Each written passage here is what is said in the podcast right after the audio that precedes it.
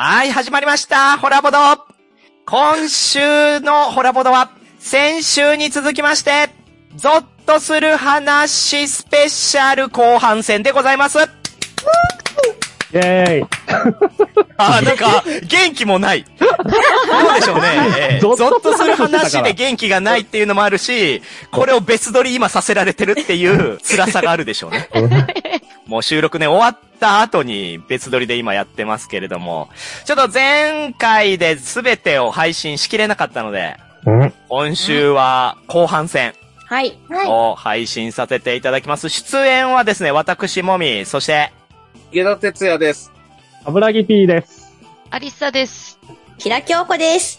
福田奈々ではい、ありがとうございます。なんか軍隊みたいになっちゃったけど。1番みたいな、2番、3番みたいな。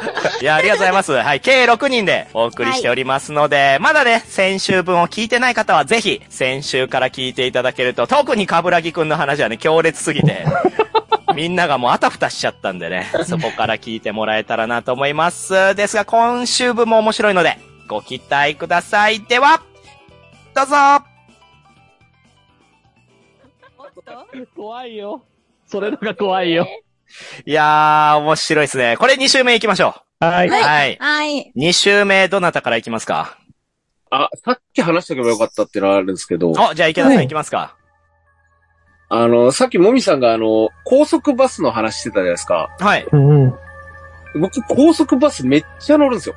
おー、いいですね。おーうんうん。まあそうですね。甲子園で回ったり。甲子園とか、まあ地方大会とか、まあ野球好きでいろんなとこ野球見に行くんですけど、めちゃくちゃ乗るんですよ。うんうん。ん。びっくりするぐらいの感じだと思うんですけど、千葉、広島とかあるんですよ。おう。へえ。15時間とか乗ったりするんわ、ですよ。これはさすがにしんどいね。そうですね。これえぐいやつなんですけど、うん。まあシーズンにもよるんですけど、その、3列の独立シートみたいな時もあれば、結構もうパンパンみたいなやつもあるんですよ。うんうん。でもまあなんかスケジュール的にもなかなか取れなかったりするんで、まあ2列2列みたいになること結構多いんですけど、前に乗って、まあそれ確か東京、大阪だった。うんうん。で、まあ京都で降りる方もいらっしゃるみたいなやつだったんですけど、まあ乗って、まあ、結構寝たいんで、靴とかも脱いで、あの、まあリラックスして寝るんですけど、なんか僕その時、アディダスのキャンパスって靴を履いてたんですよ。うんまあ、それ履いて、脱いで寝て、で、朝、で、大阪着いて、よし、降りようってなった時に、結構ゾッとしたんですけど、一足、ナイキのエアフォースワンになってたんですよ。どういうこと？多分ですけど、隣のやつが多分寝ぼけて僕のキャンパスの方履いてったんですよ。結構そこの厚さ違うんですよ。そうやね。そうですよ違ね。うと思いますよ。うんエアフォースワンの方が全然厚いんですよ。うん。こいつ何の違和感もなくこれ履いてったんかいと思って。ああ、急いで降りたんだな。で僕も大阪でなんか結構攻めたファッションしてるやつみたいになるんですよ。あそうね。左 アディダス、右エアフォースワンみたいな。うんあれ、未だにちょっとわけわかんないですけど、ちょっと結構ゾッとした。まあでも大阪あるあるかもしれんですね。大阪片方靴だけ売ってたりしますからね。そうなんですか？あ、そうですよ。あの、新世界あたりのあの、ビニールハウスだらけのところで、あの、ちぎった公衆電話の受話器売ってたりしますからね。そこにあるのかもしれないです、僕のキャンパスが。そうですね。確かに。売りに出されてるのかもしれない。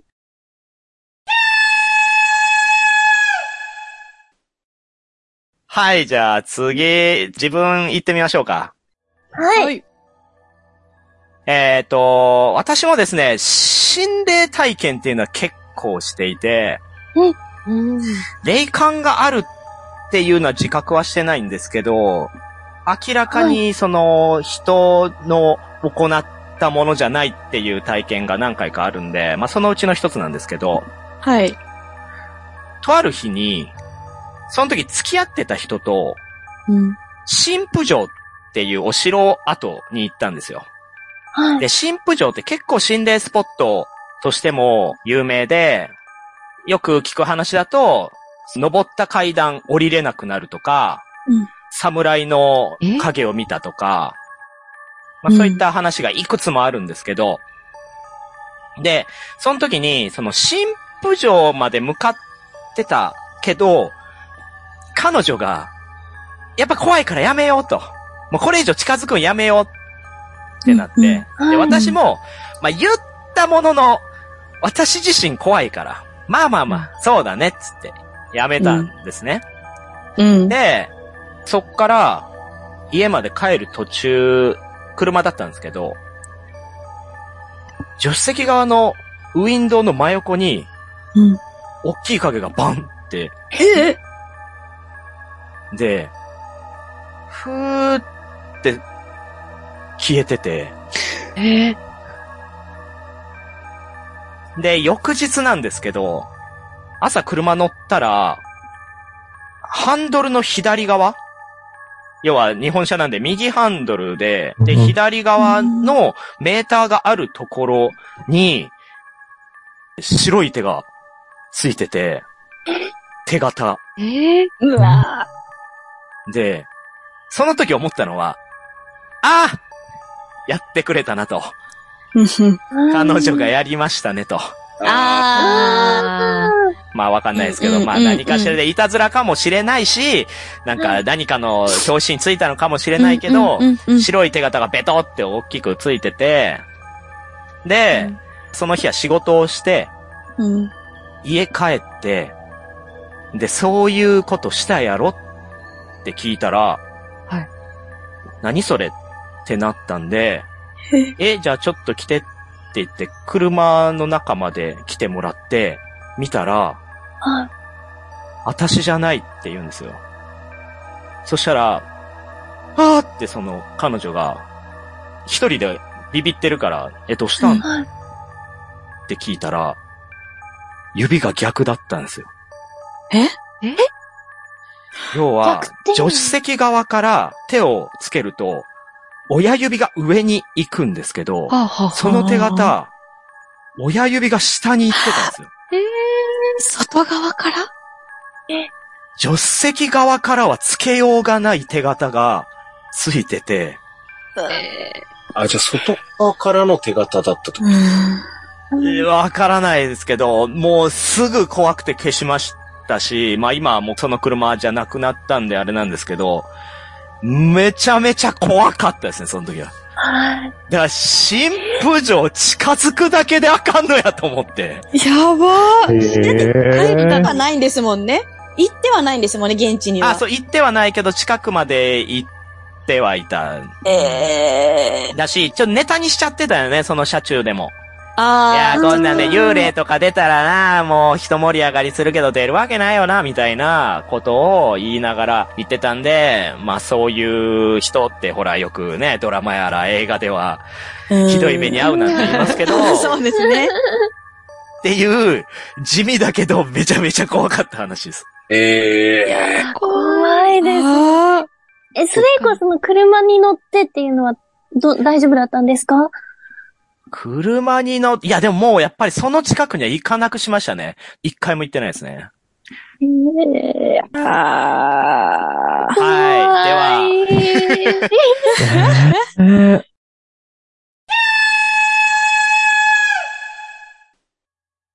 はい、では次行ってみましょう。どなた行きますか？えー、じゃあ、はい。お平さん行ってみましょはい。えっ、と、さっき、心霊的な体験がほとんどないみたいな話はしたんですけど、う。うん。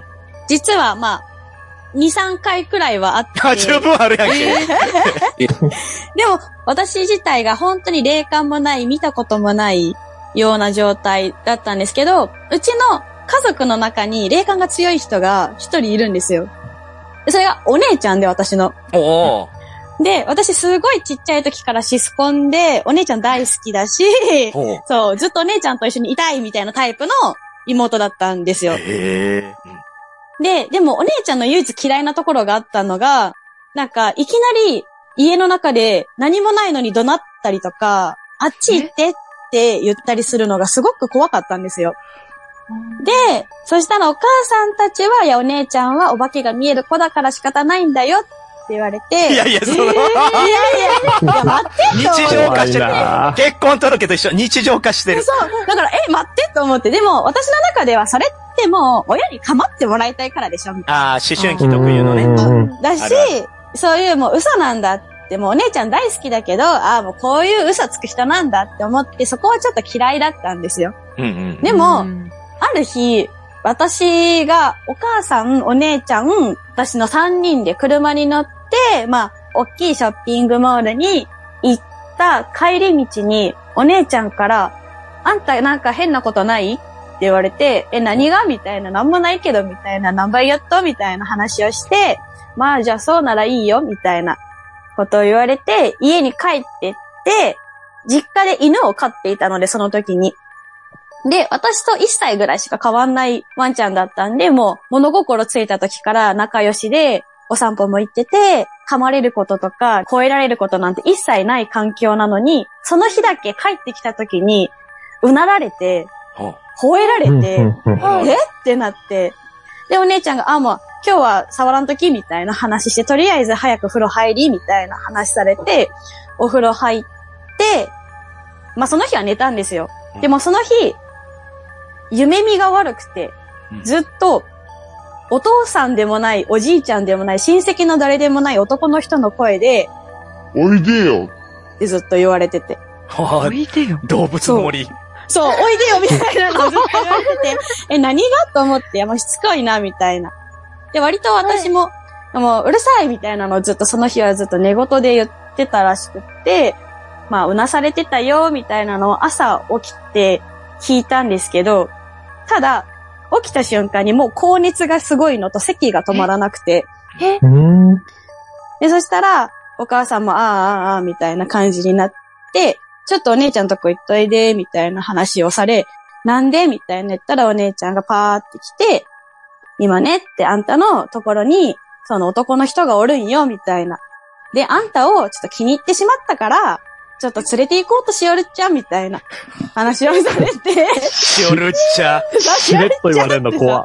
マジかと思って、とりあえず、お姉ちゃんと手握ってって言って、そしたらお姉ちゃんがなんか、聞こえないけど、本当にブツブツ何か言ってて、で、そしたらどんどん熱も下がっていったし、そう、咳も本当にピタってね、止んだんですよ。うん。そしたら、逆にお姉ちゃんが40度までブワー熱上がって、ええってなって、パニック状態になって、とりあえず、もうあんたはどっかで遊んできみたいな感じで、外に出されて、そうお姉ちゃんはちょっと今日、あれやから、みたいな感じで、えーってなって、うん。で、それで結局、落ち着いて後々聞くと、そのスーパー行くまでの道があって、そこでついてきちゃってたみたいで、何が？そ何のがついてきたん？男の人？レイ？そう、その、連れて行こうとしてた人がついてきちゃったみたいで、っていうのが初めての心霊体験だったので、あ、そこで本当にお化けっているんだ。っていうのを実体験。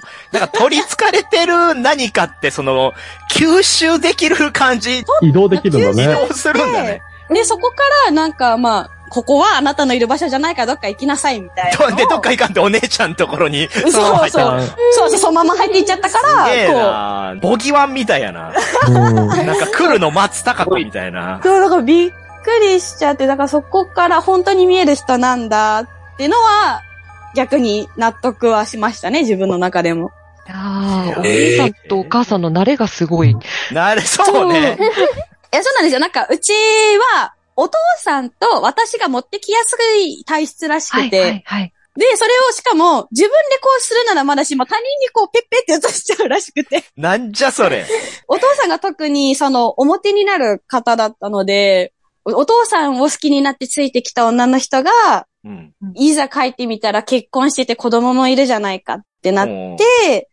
結局、じゃあお母さんいなくさせればいいやってので、お母さんしばらくその包帯とか巻いてる時期があったんですよ。え、意味わからん。ちょっと、どういうこと？どういうこと？え、それが誰のお母さん？ええ私のお母さんです。え、え、え？お母さんが首絞められたりとか腕掴まれてるうん。あざが朝起きたらやっぱついてたらしくって、それをえーお姉ちゃんがちっちゃい時に、うんお母さんが首絞められてる助けなきゃで動いていくようになって、あ、この子幽霊見える子なんだっていうので、そこでなんかいろいろ、ちょっと詳しくは、そこまでぐらいしかかんない。全然話についていけないけど、マジドラマの話やろ、これ。え？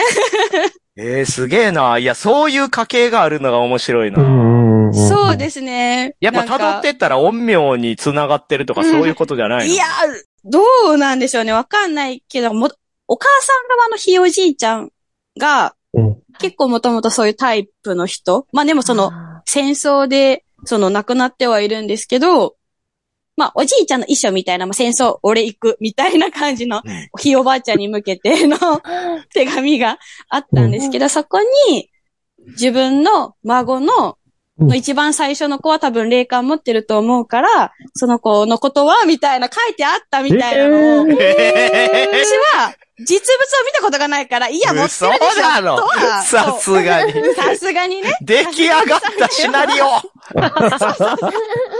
いやいや、みたいな。はい、じゃあ次行きますか。はい。これは、かぶらぎくんいけますか？いきますか？はい。昔一度、友達、同級生と一緒に旅行に行った時の旅行先であった話なんですけど、うんうん。結構その友達が気分屋ってかマイペースで、急になんか夜に電話が来て、明日の朝さ、ちょっと〇〇行かない？みたいなことを結構言い出して、旅行に行くようなタイプで、その時も結構冬に、翌朝始発でさ、凍った華厳の滝が見たいとか言い出して、華厳の滝って凍るんだよとか急に言い出して、ロマンチック。で、行こうよとか言われて、で、行くんだけど、大体急だから、なんか仕事の後とかですごい疲れてたりしてて、で、その代わりついて行ってやるけど、その旅館の手配とかそういうの全部、案内はもう任せるよと。うん。全部任せたら、その日の旅館が、なんかわけわかんない、すごいなんかボロい、はい。はい。今時こういう古めかしいとこあるみたいなとこ選びよって、うんうん。怖い。うん、で、なんかそこで泊まって、まあでも飯とかは全部外で食べちゃったりしても、まあ本当に寝るだけみたいな。で、どうせもう弾丸旅行だから、翌朝にはすぐ帰るし、みたいな感じだったから、まあ寝たんだけど、まあ夜中、多分人生でその時初めてだったんだけど、いわゆる金縛りにあって、うえー。ーん。か、あこれマジで初めての金縛りだと思って、あの、首動かして周りを見たら、端の部屋だったから、そこは壁だったはずの場所に、襖ができてて、え？で、隣の部屋と連結してますみたいな感じになってほほほほて、で、その襖の向こう側から、なんかごちょごちょごちょごちょ、知らんおばあちゃんの声が聞こえるんですよ。あらあらあら。で、こう意識を向けると、独り言っぽいようななんか感じだけど、なんかちょっと声高めで喋ってて、なんか、あー、よしよし、いい子だね、みたいな。今日も、今日も可愛いね、みたいな。なんか、うん、赤ちゃんとか孫とかに話しかけてるみたいな。ただ、そのリアクションが聞こえなくて、いや、赤ん坊の泣き声とか、子供の声とかは一切聞こえなくて、そのおばあちゃんの独り言だけが聞こえてくるから、なんか直感で、この人、話しかけてる対象が人じゃないのかなみたいな変な感じになってて、いあの意識的に？人形が中に話しかけてるのかなみたいな。うん。全然リアクションが聞こえないから。うん。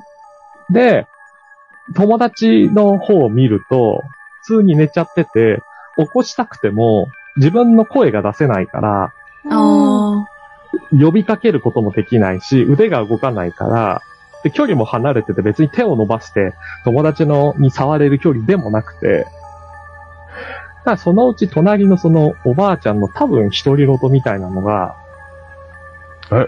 どうしたの？隣が気になるの？みたいなことを言い出して、え？ちょっと待って、隣が気になるって、ここ？みたいな風になってすげえ怖ってなって、いやいやいやいやって思ったら、ちょっとだけ襖が開くんですよ。で、襖から出てきたのが、なんか人形の手？え、やだ、怖い怖い怖い怖い。だからなんとなくおばあちゃんが人形を抱いていて、その抱いてる人形の手を使って襖開けるみたいな。はい。で、これ見ちゃいけねえやつだって思って、うん。だから首を反対側にしてうん、目をつぶったんですよ。だからもうこれは寝てるふりをした方がいいかもしれないみたいな。確かに。うん、わ確かにかんないけ。ど。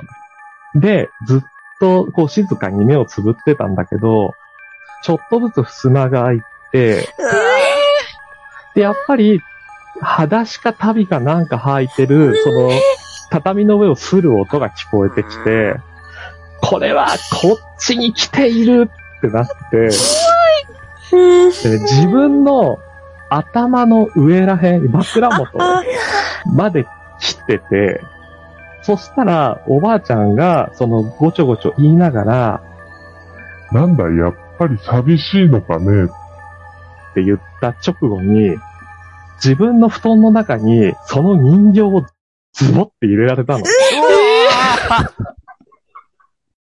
いや、そう、なんかさ、話しかけてくるとかでもなく、何の呼び操作もなく、いきなり布団の中に人形を入れられた感覚がすごくびっくりして、で、その一瞬で多分人形がなんかその、くたっとした木でできた、糸の切れたピノピノキオ人形みたいな、はいそうそうそう。そんな感じで、それをズボって入れられて、マジかって叫んだら、目が覚めたんですよ。ま、マジかかって言った時に、やった声出たって思ったら、うん。そしたら朝になってて、うんうん。で、朝食も取らずにすぐ帰る予定だったから、もうチェックアウトあるし、じゃあさっさと帰ろうって言って、うん。荷物まとめて部屋出て、で、フロントに行こうとした時に、一応くぼんでたんだけど、自分が端っこだと思ってた部屋が、客室的には端っこなんだけど、はい。じゃあその奥になんかちょっとくぼんでて見えないドアがあって、なんか客室にしては狭い部屋があったんだよね。うん。本当は俺は壁の向こうはもう外だと思ってたんだけど、一個まだ挟んで、客室ではないなんか部屋があるってことだけが分かったから、一応帰るときに、チラッと聞いたら、あのーなんか気になりましたかって言われて、いや、特にないですって言って、そこに何があるかまで聞いたらやっぱ怪しいし、あこういうのは深く突っ込んだら良くない気がするとそう思うね。知ったら、縁ができちゃうからね。で、結構そっから数年したらね、そこ潰れちゃったから、もう別に今後行くこともなくなっちゃったんだけど、うん。なんかその、布団に人形突っ込まれた時の、冷たい人形の肌みたいな感覚だけがしばらく残ってて、で、その日の朝、確かなんかね、喫茶店みたいなとこで、トーストみたいなの最後食べてたんだけど、その、食事してる最中に友達に、お前やばくねって言われて、何が？って言ったら、はいめちゃくちゃ鼻血が出て、え食事の上に、あの、鼻血かかっちゃうぐらい鼻血出ちゃって、こ、怖ってなりながら、そのまま一応鼻血止まった仕事行ったっていう。怖い。はい。やー、やっぱカブラギピー持ってるなーやっぱ持ってるわー。びっくりした だそうー。マジで。そういうタイプではないですけど。切ってね。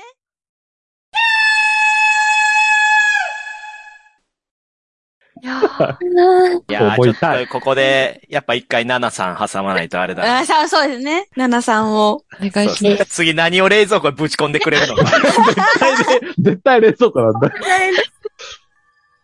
えっと、まあ、私もともと福島の出身で、まあ、途中から東京に来た身なんですけど、まあ、福島の気候だったりとか、あと環境と、あと東京の気候環境ってだいぶ違うなっていうふうには思ってたんですけど、でもまあ、あの、引っ越してすぐの時ってあんまりなんかそういうことも考えてなくって、で、えっと、福島にいた時、野菜とかを保存する、えっ、と、物置みたいなのが外にあったんですよ。うんで、基本的には、まあ、日持ちするものは適切な場所にっていうので、まあ、お野菜も冷蔵庫とかじゃなくって、まあ、外の物置の涼しい場所に保存するっていうのがもう当たり前に刷り込まれてて、で、東京に来てからも、あ、そういえばそうだった。福島の時に、お野菜、常保存したも方がいいものは、外に置いとこうっていうふうに思って、まあ、自分でなんか調べましたら、段ボールとかそういった箱に入れとくといいですよ、みたいな情報を見たんですよ。なので、あ、こうしたらいいんだっていうふうに思って、まあ、玉ねぎとかじゃがいもとか、なんかそういったものを、お野菜を入れてたんですね。で、まあ、東京に来てしばらくが経って、で、まあ、いつものように、まあ、お野菜出して、お料理しようかなっていうふうに思って、まあ、蓋を開けてみまして、まあ、その時私、玉ねぎが欲しかったので、まあ、玉ねぎをひょいっていうふうに拾い上げたんですけど、うん。そしたら、その玉ねぎと一緒に、黒光りの大きな触覚の長いものがおいまして、あら福島って全然、まあ場所にもよるかもなんですけど、私出会ったことがなかったので、へえ。それが初対面だったんですよね。はじめまして。はじめまして。はじめまして。でも、初めましてのそのコンタクトが、その私がひょいっと、こう玉ねぎを取り上げたので、距離的に目と鼻の先、もう20センチもないぐらいのところに、黒い大きな物体が見えて、はぁーとなった私はもうとっさにちょっと放り投げちゃったんですけど、うん。まあ、そんな、自分的にはびっくりな初対面を迎えたっていう、そんな話で。ゾッとしますね。お嫌すぎる。あのー、えっと、ナナさん、ゾッとする話、はい、出てみます？って聞いたときに、はい。断れよなんで断らんかって。いや、必要です。まあ結果ね結果めちゃめちゃ必要枠なってますけど。ナナさんないとダメです。癒し枠になってるんで、あり、ありがたいとんでもないです。はい。ですけど。川球大してますよ。そう。そうだ、もう、入れてはいたんですけど、もう皆さんの日じゃなくって、あー、ちょっと出しづらいみたいなね。単にね、怖すぎそうて。いいじゃないか。いや、まあ、緩急はすごいけどね。この状もうなんか況。、怖い話でずっとこう冷やされてたから、うん私なんか今のゴキブリの話でも十分冷え。言っちゃったし、え ー、それ名前言っちゃったし。言っちゃった。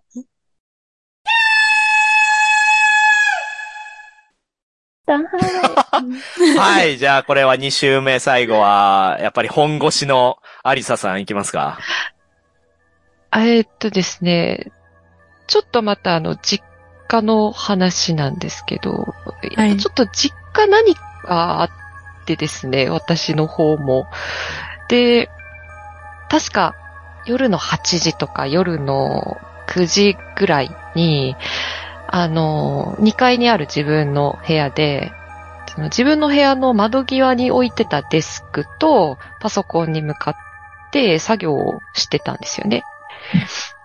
で、私の実家なんですけど、その周辺が住宅街になってて、で、近所の子供たちが、だいたい3歳とか4、5歳とかの幼稚園児の子が多くて、で、その夜も、あの、こう PC に向かって作業をしてたら、窓の外から、その子供がよく履く音が鳴る靴あるじゃないですか。あー、あピッピッピッみたいな、ああ。の、踏んだらなるやつですね。そう、ピッ、ピッ、ピッ、ピッってこう鳴るやつが、なんとなくこう聞こえてて、窓の外から。で、まあなんか、まあまたあの子供たちが外出たりとか、こう家族連れがあれしたりしてんのかな、みたいな感じいつものことかって感じだったんですけど、で、そのまま私こう作業に没頭して、もう本当にその日すごい集中してて、で、なんとなくこう窓の外の音とか聞こえながら、まあ1時間ぐらい経ったかな、みたいな感じで、部屋の時計をこうパッと見たら、なんかいつの間にか3、4時間以上ぐらい経ってて、時計が夜中の12時を回ってるんですよ。え？で、まあ、ちょっと私集中して、あまりにもこう飛んでたんで、え？っと思って、で、窓の外からピッピッピッって音ずっと聞こえてるんですよ。夜中の12時過ぎてるのに、まだずっと聞こえてるし、その作業中私のその無意識の感覚ではその音ずっと鳴ってたんですよ。ピッピッピッピッって。で、ちょっと待ってと思って、音の元をこう無意識に探したら、私の左足のすぐ横のカーテンの裾が一人でに動いてるんですよ。で、どう動いてるかというと、の私がその、その時あの、さっきのカブラギ P さんみたいな直感で思ったのが、そのカーテンの裏にちっちゃい男の子がいて、で、そのカーテンの裏から口を当てて、こう息を吸ったり吐いたりすると、こう布が口に当たってこう、丸くね、スポンってうんうん。へこんだりみたいな。うん。で、それがポッってこう、音が、そのカーテンの裾から鳴っててずっと。うわ窓の外かと思ってたんですけど、私の左足のすぐ真横ってずーっと鳴ってたんですよ。3時間ぐらい。内心またギャーってなって、で、椅子から飛びのいて、距離取るじゃないですか。もうカーテンずっとポッポッポッポッ動いてるんですよ。こうなった時、皆さんどうし、どうします？ーいやいや、で、急にクイズ。急にクイズ。世界不思議発見みたいな。いや、もうどうしようもないよな。部屋からたまるよねううんん。逃げる逃げるしか。なりますよね。で、ただ、ちょっとその時その、なんでしょう。私、初めてその、物理的に、はっきり見えてって、で、背筋がずっとこう、ゾワゾワしてたんですよ。うん、で、本能で、このカーテン絶対めくっちゃいけないなってわかるような感じ。うんうん。で、もう、動いてるの、すごい、目の前でもずっと動いてるんで、うん、で、せっかくなんで、ちょっと検証してみようと思って、検証？どういうこと？どういうこと？お塩とうん、あと、お寺で買ったかなんかもらったかしたような、あの、お酒？うんうん。うん。はい。うんを、カーテンに、こうパッと、パッとこう、パッて弾かして、こう、かけてみたんですけど、なんにも変わんなくて、ええあ、何も効かないんだって思ったんですけど、その時、冷静に。うん。で、どうしようかなって思って、と、今思うと、なんかちょっと、あれだなと思うんですけど、あの、猫を2匹部屋に連れてきてうん、部屋に離したんですよ。解き放した。霊霊がいるかもしれないところに、飼い猫。そそれ、それいけって。そううんなんか、なんかわかるかなって思って、その時はでも、ま、まだ信じきってなかったですね。多分自分の中でなんか、そういうんじゃないかもしれないみたいな、思ったんですけど、で、その2匹離したら、カーテンのところに、こう、とっとっとって寄っていったんですよ。あれ？で、動いてるところに、こう、ちょっと警戒しながらうん、鼻を、こう、スンスンって近づけて、うん。匂いをうん嗅ぐようにした瞬間、その猫の全身の毛が尻尾の先までブワーって逆立って、ええいるやん。いるのか。で、最後に、うちのその家族も、やっぱちょっとこう霊感のある人が、ちらほらいたり見えたりとかっていうのがあって、ちょうどその私の部屋のすぐ右横に妹の部屋がおうおうあって一人で寝てて、で、夜こう、コンコンってドア叩いて、スッとこう、中入ってたら、その、妹はふ布団には入ってるけど、話しかけたら返答がある感じで、で、あの、ごめんね。私の部屋のカーテンがちょっと変な動きしてて、うん。一緒に見てくれない？って言ったら、絶対嫌だって言って、そうなんですよ。妹曰く、なんか、一人で布団に入って寝る前に、部屋暗くしたら、なんかちょうどこう、お姉ちゃんの部屋の窓の外の方に何かがずっといて、で私の部屋の方をこうずっと見てる感じがしてたから、だからもう絶対行きたくないっうーわ。て言って、うん。それで、ああ、やっぱりちょっとなんか本当にいたのかなって思った。いや、ちょっと、えー、えーどう処理すんの？えー、どう、え結局それはどうなったんー、ですどうなかるの？え結局、あの、もうずっと動いていて、で、もうその部屋で寝るわけにいかないじゃないですか。まあまあ怖い。めちゃめちゃ怖いので、もう猫ももちろんあの部屋から出して、で、で私はもう寝れもしないから、うん。自分の部屋はもう閉め切って、うん。で、1階のリビングに降りて、こう、友達に電話かけて、あれ？こんなことがあったんだけど、って話してって、たりとかして、で、朝まで下で過ごして、で、朝方部屋に戻ったら、動きがなくなってた。いや、引っ越して一個 しいやそんなことがありました。ー。いやー、ええ霊感強い家族。え、なんなん？平さんとかアリサさん、いやもうそういう、あれ？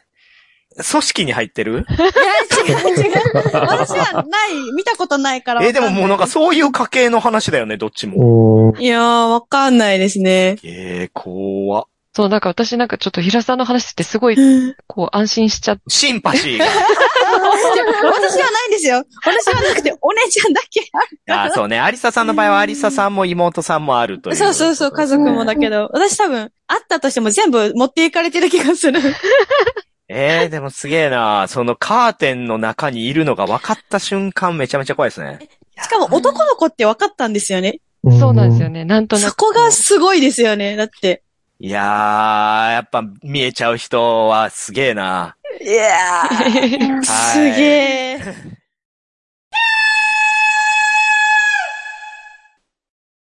じゃあ、こっから、おかわりタイムとなります。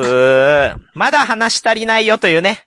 まだ池田さんは一個も喋ってないので、ぜひね、話していただけたら。嘘だ嘘だまだ怖い話は一つもしてないです。怖かったのにな。なんかありますか？怖い話。そうですね。20代中盤ぐらいの時に、おう。10人、15人ぐらいでなんか飲む飲み会みたいなのがあったんですよ。うんうんうん。そう芸人同士もいたんですけど、なんか芸人じゃない人とかもいて、で、その時何さんつってたかな？なんか前田さんとかなんかそんな感じの名前の人だったと思うんですけど。僕より10個15個ぐらい上の、まあおじさんうんうんとなんか、オリックスの選手の話とかでなんかすごい盛り上がって、なんかめちゃくちゃ、なんか意気投合したんですよ。で本当になんかそのもう、肩組んで歩くぐらいの感じで、2軒目も行って、わー飲んで、まあその時何人かいたんですけど、炭酸高校だんだんだんだん人がいなくなったんですけど、僕とその人だけなんか結構なんか盛り上がってて、でもずーっと飲んでて、うん。で、その辺からちょっと記憶がなくて。あら。飲みすぎて。うん。で、まあ、気づいたら、でも人ん家で寝てたんですよ。は、で、あっつって目開けたら、そのおじさんも横で寝てたんですよ。はで、俺なんか酔っ払ってそのおじさん家行ったんだと思ったんですよ。はい、はい、はい。はい。で、そのおじさんが同じくらいよりちょっとあ後ぐらいのタイミングで起きて、うん。あ、あ、あ、おはようみたいな感じだったんですけど、どこやねん、ここって言ってて。怖 おじさんも。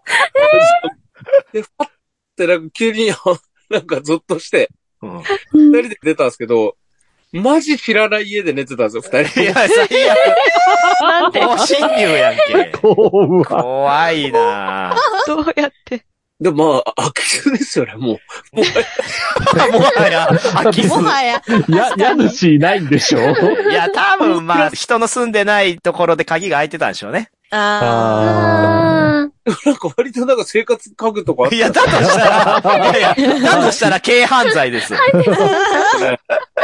慌てて出てすぐ帰っちゃったんで、その詳細が覚えてないんですけど、あ、もしくはその後なんか意気投合したのがもう一人いて、あその人のところの記憶がすっぽり抜けてるみたいな。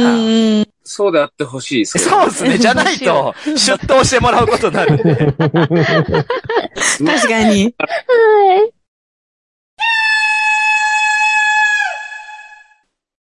はい。じゃあ、おかわり、他、どうですか？じゃあちょっとこ怖く。お、ナナさんが？お、ナナさん、怖い話、ありますか？はい。今んとこほっとする話しかしてないんで、そろそろゾッとする話。このままではもう持つになってしまう。そうですね。じゃあ、ちょっとお話をさせてもらいますね。はいまあね、ちょっと短めになるんですけど、うんうん。またあの、東京に来てからのお話になるんですが、まあ結構東京に来てから、2、3年ぐらい経って、まあ暮らしにも慣れてきてっていうとある日のことなんですけど、まあその日が確か、夕方とか夜に近いぐらい、まあ日が落ちかけぐらいの時だったんですけど、まあいろんなことを、一日やることを終わらせて、眠たいなというふうに思って、とうたた寝をしてたんですね。そしたら、かすかにどこかから、ガチャガチャガチャって、音がしまして、で、それで、なんだろうな、この音、ガチャガチャガチャ、ガチャガチャガチャっていうのを聞きながら、まあ、だんだんとこう目を覚ましていったんですよ。うん。で、まあ、よく考えてみたら、どうやら、まあ、自分の玄関の扉のドアノブをガチャガチャガチャっていう風に回してる音だったんですね。うん。まあ、ちょっと気にはなったんですけど、その、今まで暮らしてても、たまに他の人が間違えて、あ自分のあの扉を開けちゃって、みたいな、まあそういうケースもあったので、まあそういう感じなのかなってしばらく様子見てたんですよ。で、でも、このガチャガチャガチャっていうのが止まらなくって、そのうち、どんどんどんどんどん、えええ？怖っ。扉を、ものすごい勢いでこう、叩いてくる音も聞こえてきて、なので、どんどんどんどんガチャガチャガチャガチャみたいな、こんな感じだったんですよね。で、いよいよ、ちょっと私も何なんだろうっていうふうに思って、ちょっと怖くなってしまって、最初は隠れる方向にいたんですけど、でもその様子があまりにもどんどんどんどんしてて、すごい怖かったので、怖いと思いながらも、恐る恐る玄関のところに、まあ、近寄ってって、まあ、玄関ってあの、中から外の様子見られるドアスコープあるじゃないですか。はい。まあ、ちょっと恐る恐る、そのドアスコープを見てみたんが、誰もいなかったんです。ええー、え？え？どんどんどんガチャガチャってなってたのに、なってたんですけど、外に誰もいなかったの？はい。で、だから、まあ、なんだったのかわからない。まあ、私がその近寄ってる間に、こああ、その足音、戻ってった中からの足音を聞いて、うん。だからどっちの方向性でもちょっと怖かった。怖い。そうね、ドア越しで隠れてても嫌だしね。あ、そうだ確かにこれ怖かった。やべ、来るみたいな。ああ え、それ以降はそういうことはないんですか？それ以降は特になかったですけど、でも今思うと、その時住んでたお部屋だけ、妙に金縛りが多かった。あるやんけ本当だ。でも私、その家のデザインすごい可愛くて。いや、そういう問題じゃないです。違う違う。そういうことじゃないですよ。絶対違う。それでプラマイゼロじゃないんです。なるかな、プラマイゼロに、それ。すぐ引っ越そう。でも確かによく思えば、そうでしたね。よく金縛りになってました。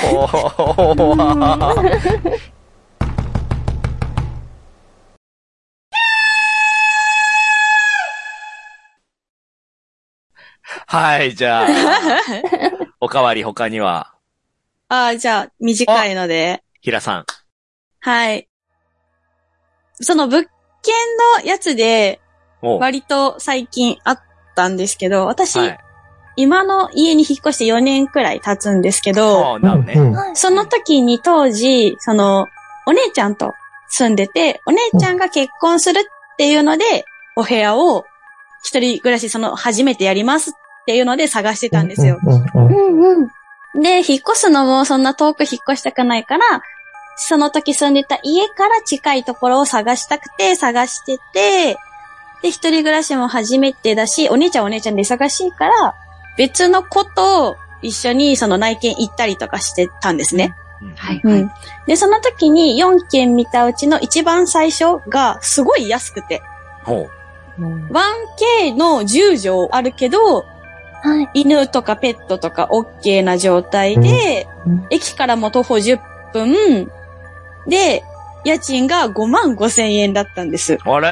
安っあそう、安いと思っーいて。い物件。ででも、すごい建物も古いから安いんだろうなって思ってたし、まあでも、私もここ気になるんですって言った時に、まあ不動産会社の方からも、いやでもここ女性一人はちょっと古すぎるから怖いと思いますよって言われて、あ、うん。そうなんですね、みたいな話をして、まあでも、怖いもの見たさで行きましょうって言われて、行って、なんか結構外国人の方が複数でこう借りて住むみたいなアパートだったから、まあそういう治安的なものもあるんですって話をされて、あ、なるほど、みたいなので、まあ確かにすごく古いアパートで、なんか階段もなくてエレベーターだけの建物だったし、部屋入っては確かにちょっとまあ前の人のお掃除されてない感じも確かに汚いね、みたいな。で、その、お風呂場だけ、なぜか古かったんですよ。その、トイレとかも、一応中も和室だったのをフローリングとかウォークインクローゼットに全部リノベーションされてたのに、お風呂場だけ、あの、昔のお風呂って、回してカチカチカチカチってやって、古いな、ほんま。そう、うん。それが、え、今でもあるんだ。でも、トイレはもうウォシュレット付きの普通のおお手洗いみたいなところなのになんでやろうって思って、でもなんか友達と内装を見て、まあ、やっぱりここはね、安いけどないな、みたいな感じで行って、その、はいまあ、不動産会社の人もちょっと、あの、管理人さんのとこ挨拶行ってきますって言って、先に私たち二人で車に戻ったら、ひらちゃんあそこ住まない方がいいよ、みたいな。えーなんで？みたいな言って、え、何々？って言ったら、多分あそこに住むと最低でも5人と同居するって言われて、え、どういうこと？みたいな。言い方。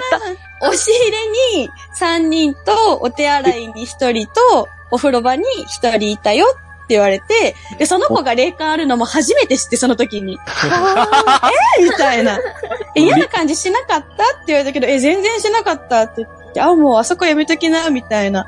言われて、で、多分だけど一番最近のが、その、お風呂の方かなっていうので、そんな感じがするんだよねって言って、あ、そうなんだって言って、で、まあ、全部のとこ見終わって、じゃあもうここにします今のお家にしますって言って、で、その時に、まあ、管理会社の人とお話しされてたんですかみたいな言って、まあ、友達も冗談半分で、あそこって自己物件じゃないんですかみたいな。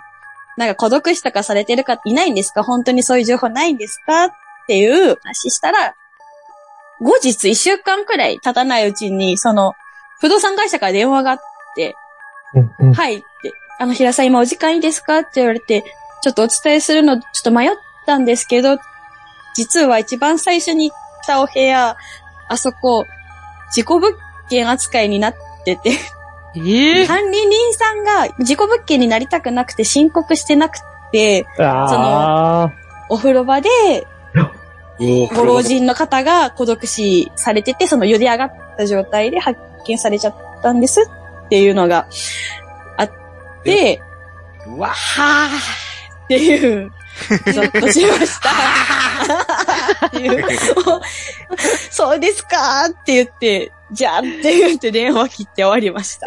連れてくだうわさいよ。でもびっくりしましたほ。んまやね。うん。で、その時、たまたまその子がね、霊感があるって知らなくて、でも会って見てくれてたから、うんうんやめときで終わったんですけど、はあ、本当だったんだって言って、すぐ LINE して、えでしょうねって帰ってきました。ああ、でしょうね。押し入れとトイレとお風呂にいたんですあ、そうです。かいや、リビングは空いてたんですね。いや、その、いや、その、じゃあ5万円ぐらいでそこに住めばいいじゃない。あでもその住み分けしましょうね。あ、そう、あ、そういうことか。海外の人がいっぱい住んでるってそういう感じってこそうとそうそうそう、好きなね、押し入れと、っていう。いや、わかんないですけど。いや、本当に、いや、そこはびっくりしました。あーありますね、そういう物件。はいまあ、そのはい管理人さんが申告をしてなかったっていうケースもあるし、あと今だと、その、一回ね、業者が別の人を住まわせて、1ヶ月で退去させて、自己物件を解除するっていうケースもありますから、そうです、そうです。安いとこにはやっぱり注意ということですね。そうですねう。ん そういうとこに池田さん住んでほしいよな なんでだよ。一応、まだ、その、当時の情報全部ファイリングで残ってるんで、お渡しします。いや、そこに。じゃあ池田さんちょっと住んでみましょうみたいこのな。物件らしいんですけど。ノーギャラの番組でやる企画じゃないです。しっかりお金もらわないと。そこはちゃんともみさんに全部払ってもらって。いや、なんでやねん。一番ゾッとするわ。こっちは無利益でやってる番組やねん。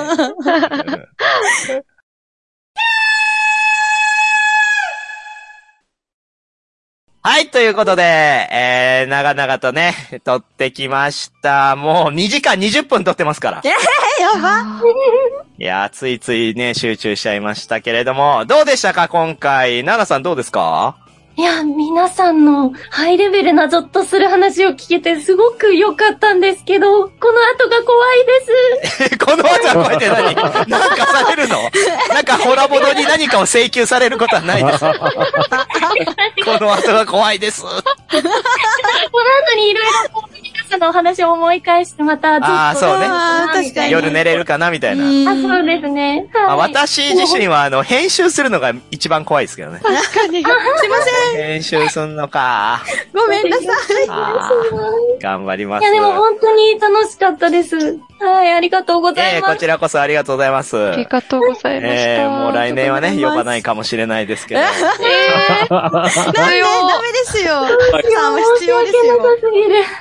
もうダメだ、出禁になっちゃう。できんわできんわやばい。うんはい。まあ、そしてね、池田哲也さんはぜひ、えー来年までに、えー怖い話を4つぐらい作ってきてもらって、なんでノース任せられちゃった。ないっすよ。もうないの？レギュラーだよ、レギュラ で、一個だけちょっと思い出した話、ー。最後。今からな、もう終わるのに、来年に回す、その、傷跡残せなかったから最後もう一丁みたいな。まあ、いいじゃあ、いいですよ。次回、次回、次回に行きましょう、次回にね。はい。ということで、えー、終わりましょう。はい。はい。はい。はい、ここまで聞いてくださった皆様ありがとうございました。ありがとうございます。ありがとうございます。今回お送りしたのは、池田さんに来年こそは頑張ってもらおうと思っているもみ。ドクターペッパーが好きな池田哲也。最近、大好きな映画のエイリアンにニーム・ブロムガンプ版があったかもしれないという話を聞いて、すごく悔しい思いをしているカブラギ T。最近、10歳ぐらい年下の女の子たちと飲みに行って、トム・クルーズかっこいいよねっていう話題で、こう意気投合して盛り上がったのに、私が、トム・クルーズ、あれで還暦なのにすごいかっこいいっっていう熱弁をしたばっかりに、逆に年の差を感じてしまって、一週間ぐらい反省しているアリサです。長い。あ反省が、反省が長い。反省も話も長い。えっと、ぜひ今度アリサさんとナナさんと会ってゲームなどをしたいなと思ったキラ京子。本日を経て来年出られるのかどうかわからない。でも本当は出たい。福田奈々。でした チャオチャオチャオチャオ